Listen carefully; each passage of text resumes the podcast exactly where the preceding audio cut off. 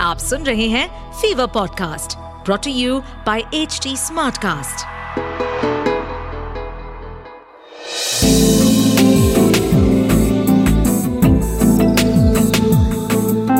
एक अधूरी कहानी। एक अधूरी कहानी कहानी वाला देव के साथ। सन 1960 कलकत्ता। भारत के चार महानगरों में से दूसरा सबसे व्यस्त महानगर। बंगला फ़िल्मों की धूम पूरी दुनिया में मची हुई थी। बेहतरीन अदाकारी के साथ फ़िल्में तकनीकी तौर पे भी बहुत उन्नत थीं। सत्यजीत रे के नाम का बिगुल बच चुका था।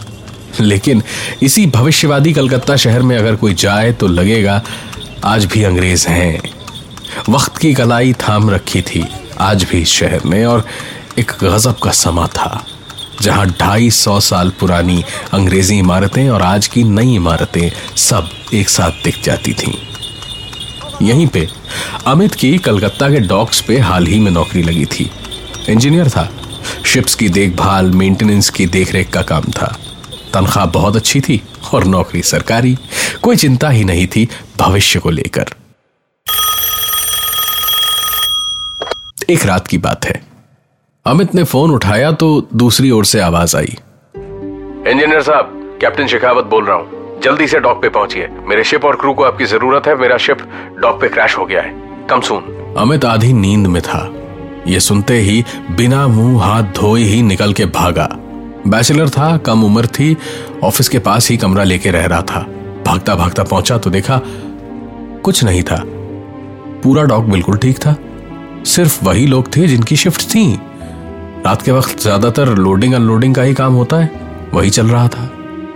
और तभी एक जहाज़ दूर से हॉर्न देता हुआ आता दिखाई दिया। एक तो इस वक्त किसी जहाज़ के आ जाने की बात थी ही नहीं, और दूसरे अमूमन जिस दूरी पे वो जहाज़ था, उतनी दूरी पे जहाज़ की रफ्तार धीमी होने लगती है। लेकिन इसकी रफ्तार कम नहीं हो रही थी। ये आता ही जा रहा था। अमित को पहले तो लगा कि यह धीमा हो जाएगा, लेकिन ऐसा हुआ नहीं। वो जहाज़ आता गया आता गया। अमित और उसके साथ कुछ और लोगों ने चिल्ला चिल्ला कर लोगों को जगाना और डॉक्स पे से हटाना शुरू किया।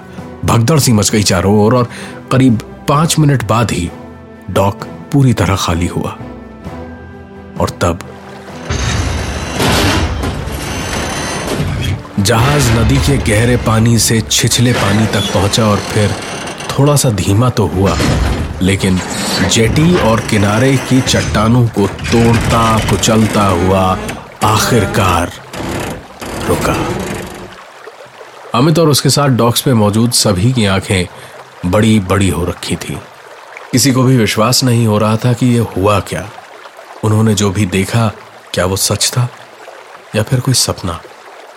जो इतने सारे लोग एक साथ, एक ही वक्त पे देख रहे थे। धीरे धीरे अमित के कदम सबसे पहले उस जहाज़ की ओर बढ़े। उसे उस ओर बढ़ता देख कुलियों और मजदूरों में भी हिम्मत आई। सबने एक एक करके रस्सियाँ डालनी शुरू कर दी। देखते देखते क्रेन भी पहुँच गई। और अगले दस मिनट में ही अमित उस शिप की डेक पे था। डेक बिल्कुल साफ़ सुथरा था। जैसे कुछ ही देर पहले किसी ने साफ़ किया हो। वेल मेंटेन्ड शिप था। अमित धीरे धीरे कदम बढ़ाता हुआ इंजन रूम की ओर, उस लकड़ी के डेक के चरमराते फट्टियों के ऊपर से चलता हुआ पहुँचा तो उसने देखा, पूरा रूम ठीक ठाक था साफ़ सुथरा देख के लग रहा था कोई शिप को चला के ही लाया था। अभी भी जले हुए तेल की महक आ रही थी। लेकिन इंजन रूम के सारे शीशों पे भाप जमी हुई थी। अमित इंजन और हेल्म को देख ही रहा था, जब इंजन रूम के भाप जमे हुए शीशों पे किसी की उंगली घिसने जैसी आवाज़ हुई। अमित ने पलट के देखा तो सामने शीशे पे कुछ लिखा था 12.2792 डिग्री नॉर्थ 93.8604 डिग्री ईस्ट।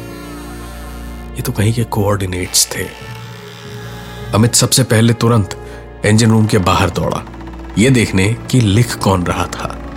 जाके देखा तो बाहर कोई नहीं था। उसने झाँक के डेक के नीचे देखा तो सारे के सारे मजदूर, कुली मेंटेनेंस स्टाफ वाले सब टकटकी लगाए ऊपर अमित की ओर देख रहे थे। लेकिन ऊपर आने की हिम्मत नहीं थी किसी में। अमित वापस पलटा तो देखा पूरा डेक जो थोड़ी देर पहले झगमगा रहा था, अब काई और गंदगी ऊपर फंगस से भरा हुआ था। लकड़ी सड़ चुकी थी और बदबू इतनी आ रही थी जैसे सदियों से सड़ रहा था। अमित को यह समझते देर नहीं लगी कि यह उसी कैप्टन का मैसेज है जिसने फ़ोन किया था। शिप का नाम लिखा था माया। अमित रस्सी पकड़ के उतरा। और जैसे ही शिप से थोड़ा दूर हटा, पता नहीं कितना पुराना शिप था, पता नहीं कितने वक्त से समंदर की लहरों की मार खा रहा था, ताश के पत्तों के ढेर की तरह चरमरा के बिखर गया।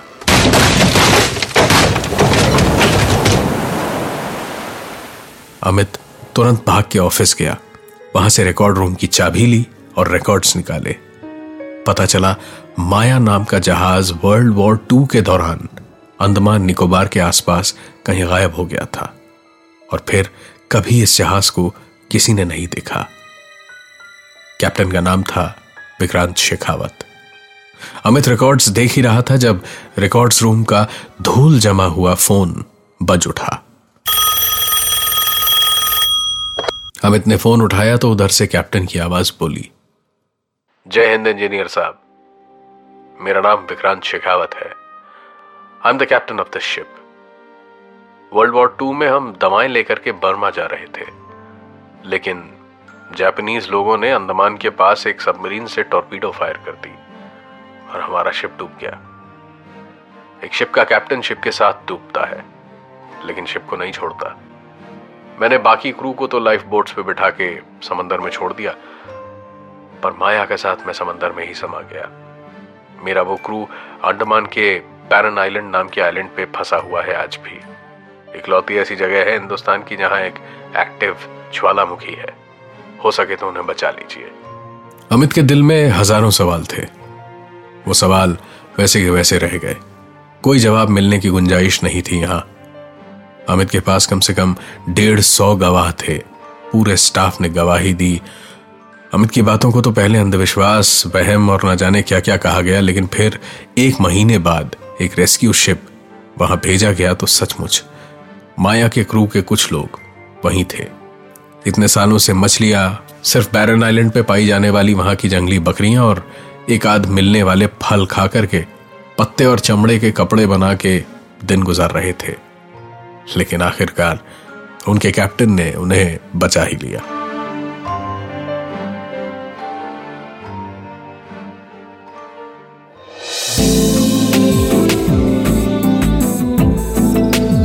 सुन रहे थे। एक अधूरी कहानी। कहानी वाला देव के साथ प्रेजेंटेड बाय फीवर नेटवर्क इस पॉडकास्ट पर अपडेटेड रहने के लिए हमें फॉलो करें एट एच डी हम सारे मेजर सोशल मीडिया प्लेटफॉर्म्स पर मौजूद हैं। और ऐसे पॉडकास्ट सुनने के लिए log on to W W W dot H D Smartcast dot com